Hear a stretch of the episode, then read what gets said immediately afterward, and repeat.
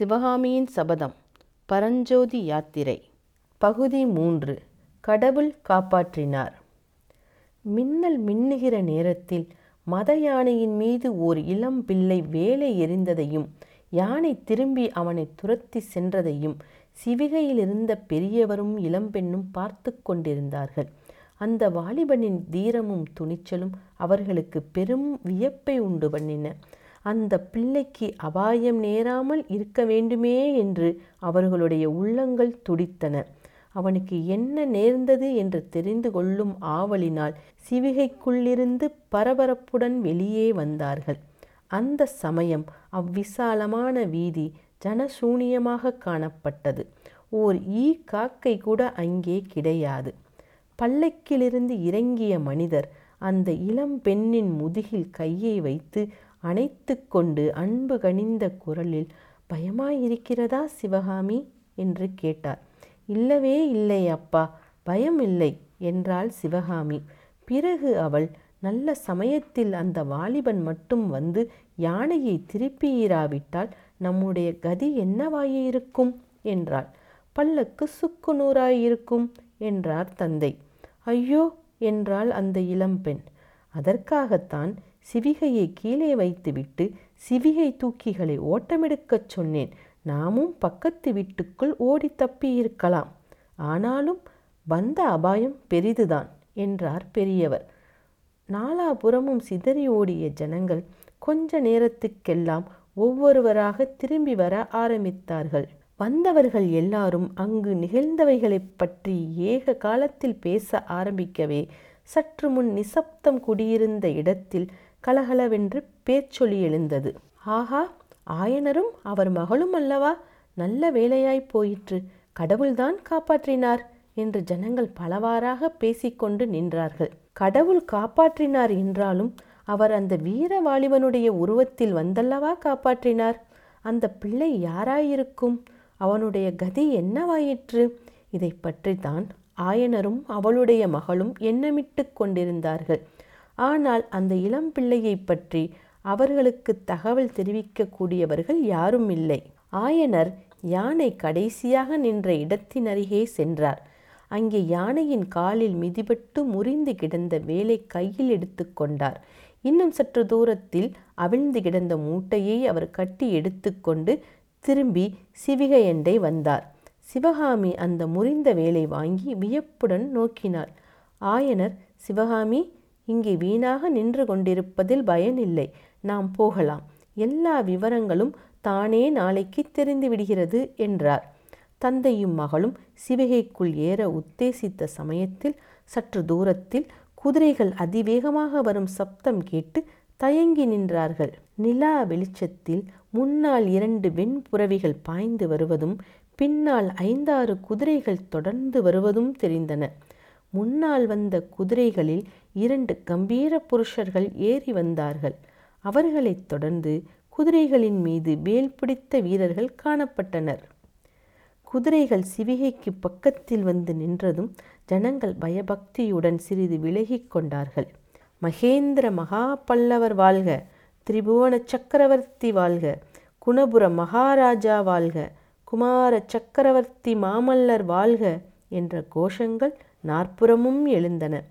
வெண்புறவிகளில் முன்னால் வந்தவர்கள் மகேந்திர சக்கரவர்த்தியும் அவருடைய ஏக புதல்வர் நரசிம்ம பல்லவரும் தான் என்பதை ஆயனரும் சிவகாமியும் உணர்ந்ததும் அவர்களுக்கு பெரிதும் வியப்பு உண்டாயிற்று.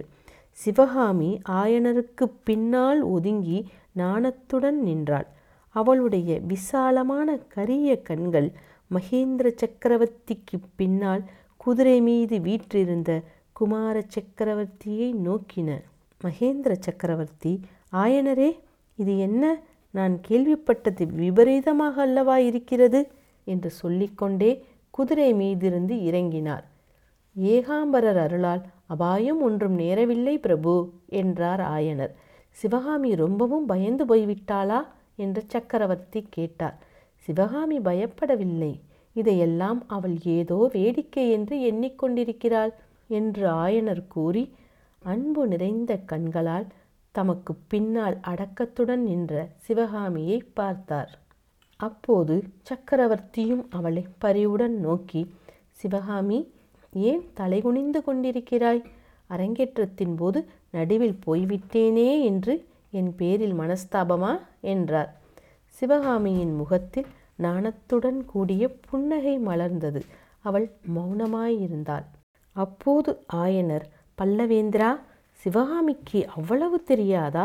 ஏதோ மிகவும் முக்கியமான காரியமாதலால் தான் தாங்கள் நடுவில் எழுந்து போயிருக்க வேண்டும் என்றார். ஆமாம் ஆயனரே ரொம்பவும் முக்கியமான காரியம்தான். எல்லாம் பிறகு விவரமாக சொல்கிறேன். மந்திராலோசனை முடிந்து வெளியில் வந்ததும் உங்களை பற்றி விசாரித்தேன். நீங்கள் புறப்பட்டு விட்டதாக தெரிந்தது. ஏன் இவ்வளவு அவசரமாக கிளம்பினீர்கள்? என்று சக்கரவர்த்தி கேட்டார். ராத்திரி வீடு போய் சேர்ந்தால் தானே காலையில் என் வேலையை தொடங்கலாம்? ஒரு நாள் வீணாக போக வேண்டாம் என்றுதான் இன்றே புறப்பட்டேன் பிரபு. ஆமாம் உமது தெய்வீக சிற்பக்கலையை விட்டுவிட்டு உம்மால் ஒரு நாள் கூட இருக்க முடியாதுதான். இப்போதும் ராத்திரியிலேயே போவதாகத்தான் உத்தேசமா? ஆம் பல்லவேந்திரா பட்ட பகலைப் போல் நிலா எரிகிறது. இரவு போய்விடுவதே சௌகரியம். இந்த வெண்ணிலாவை பார்த்தால் எனக்கு கூட உம்முடன் வரவேண்டும் என்று தோன்றுகிறது. ஆனால் அது முடியாத காரியம். நாளை அல்லது மறுநாள் வருகிறேன் என்று கூறி சக்கரவர்த்தி திரும்பி பார்த்தார். போது சக்கரவர்த்திக்கு பின்னால் இன்னொரு வெண்புறவியின் மேலிருந்த நரசிம்மவர்மர் வெகு லாவகத்துடன் குதிரை மேலிருந்து கீழே குதித்து சக்கரவர்த்தியின் பக்கத்தில் வந்து அப்பா யானை மீது வேலெறிந்த வாலிபனை பற்றி விசாரிக்கவில்லையே? என்று கூறிவிட்டு ஆயனரை பார்த்து அந்த வாலிபன் யார்? அவன் எங்கே சென்றான்? உங்களுக்கு ஏதாவது தெரியுமா? என்று கேட்டார். அதுதான் தெரியவில்லை. வேலை எரிந்ததும் அவன் மின்னலைப் போல மறைந்து விட்டான். ஆனால் அப்படி மறைந்ததனாலேயே உயிர் தப்பி பிழைத்தான். தேசாந்தரம் வந்த பிள்ளையாக தோன்றியது என்றார் ஆயனர். குமார சக்கரவர்த்தி ஆயனருடன் பேசிக்கொண்டிருக்கையில் அவருடைய கண்கள் மட்டும் ஆயனருக்கு பின்னால் இருந்த சிவகாமியின் மீது நின்றன. நரசிம்மவர்மர் சற்று தூரத்தில் குதிரை மீதிருந்தபோது அவரை ஏறிட்டு தீவிர நோக்குடன் பார்த்த சிவகாமியோ இப்போது அவர் பக்கமே பார்க்காமல் பூமியை பார்த்து கொண்டிருந்தாள். தரையில் அவள் அருகில் சற்று முன்னால் அவள் கையிலிருந்து நழுவிய முறிந்த வேல் கிடந்தது. அதை பார்த்த நரசிம்மவர்மர் சிவகாமி இது என்ன? என்று கேட்டுக்கொண்டே அவள் அருகில் சென்றார் சிவகாமி சிறிது பின்வாங்கி முறிந்த வேலை தரையிலிருந்து எடுத்து அவர் பக்கம் நீட்டினார் அதை நரசிம்மவர்மர் வாங்கி கொண்டபோது அவருடைய கை விரல்கள் சிவகாமியின் விரல்களை தீண்டி இருக்க வேண்டும். தேல் கொட்டியவர்களைப் போல் அவர்கள் அவசரமாக விலகிக் கொண்டதிலிருந்து இதை யூகிக்கக்கூடியதாயிருந்தது. நரசிம்மவர்மர் தம் தேகத்தில் ஏற்பட்ட படபடப்பை ஒருவாறு சமாளித்து அடக்கி கொண்டு ஆயனரை பார்த்து உங்களை மத யானையின் கோபத்திலிருந்து காப்பாற்றியது இந்த வேல்தானா ஆயனரே என்று கேட்டார். ஆமாம் பல்லவகுமாரா என்று ஆயனர் மேலும் ஏதோ சொல்வதற்குள் மாமல்லர் தந்தையை பார்த்து அப்பா இந்த வேலுக்கு உடையவனை கட்டாயம் கண்டுபிடிக்க வேண்டும். அவன் நல்ல சமயத்தில் இத்தகைய வீர செயலை புரிந்திராவிட்டால் பல்லவ சாம்ராஜ்யத்தின் மகா சிற்பியையல்லவா இந்நேரம் இழந்திருப்போம்? என்றார். அதற்கு சக்கரவர்த்தி மகா சிற்பியை மட்டும்தானா? பல்லவ சாம்ராஜ்யத்தின் தலைசிறந்த கலைவாணியையும் இழந்திருப்போம். அந்த வீரனை கண்டுபிடிக்க வேண்டியது அவசியம்தான். இவர்கள் இப்போது புறப்பட்டு செல்லட்டும். ஏற்கனவே நேரம் அதிகமாகிவிட்டது என்று சொல்லிவிட்டு சிவகாமியை பார்த்து குழந்தாய் உன்னுடைய ஆட்டம் இன்று அற்புதமாயிருந்தது. முழுமையும் பார்க்கத்தான் முடியாமல் போயிற்று என்றார். பின்னர் அவள் தந்தையை நோக்கி ஆயனரே உம்முடன் பேச வேண்டிய விஷயங்கள் எத்தனையோ இருக்கின்றன. சீக்கிரத்தில் மாமல்லபுரம் வருகிறேன். இப்பொழுது ஜாக்கிரதையாய் போய் சேருங்கள் என்று சொன்னார். அங்கே தாம் நிற்கும் வரையில் ஆயனரும் அவர் மகளும் பல்லக்கில் ஏறமாட்டார்கள் என்பதை அறிந்த சக்கரவர்த்தி விரைந்து சென்று குதிரையின் மேல் ஏறினார். நரசிம்மவர்மரும் தம் குதிரை மீது ஏறிக்கொண்டார். குதிரைகள் புறப்படும் முன் மகேந்திர பல்லவர் தமக்கு பின்னால் நின்ற வீரர்களில் ஒருவனை செய்கையினால் கூப்பிட்டு அயலூரிலிருந்து புதிதாக வந்த இளைஞன் யாராயிருந்தாலும் இன்றிரவு அவனை பிடித்து வைத்திருந்து நாளைக்கு அரண்மனைக்கு அழைத்து வர வேண்டும்.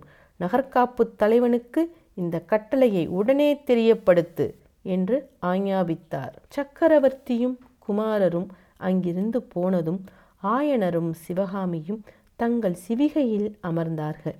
காவலர் புடைசூழ சிவிகை காஞ்சி கோட்டையின் கீழ்வாசலை நோக்கிச் சென்றது.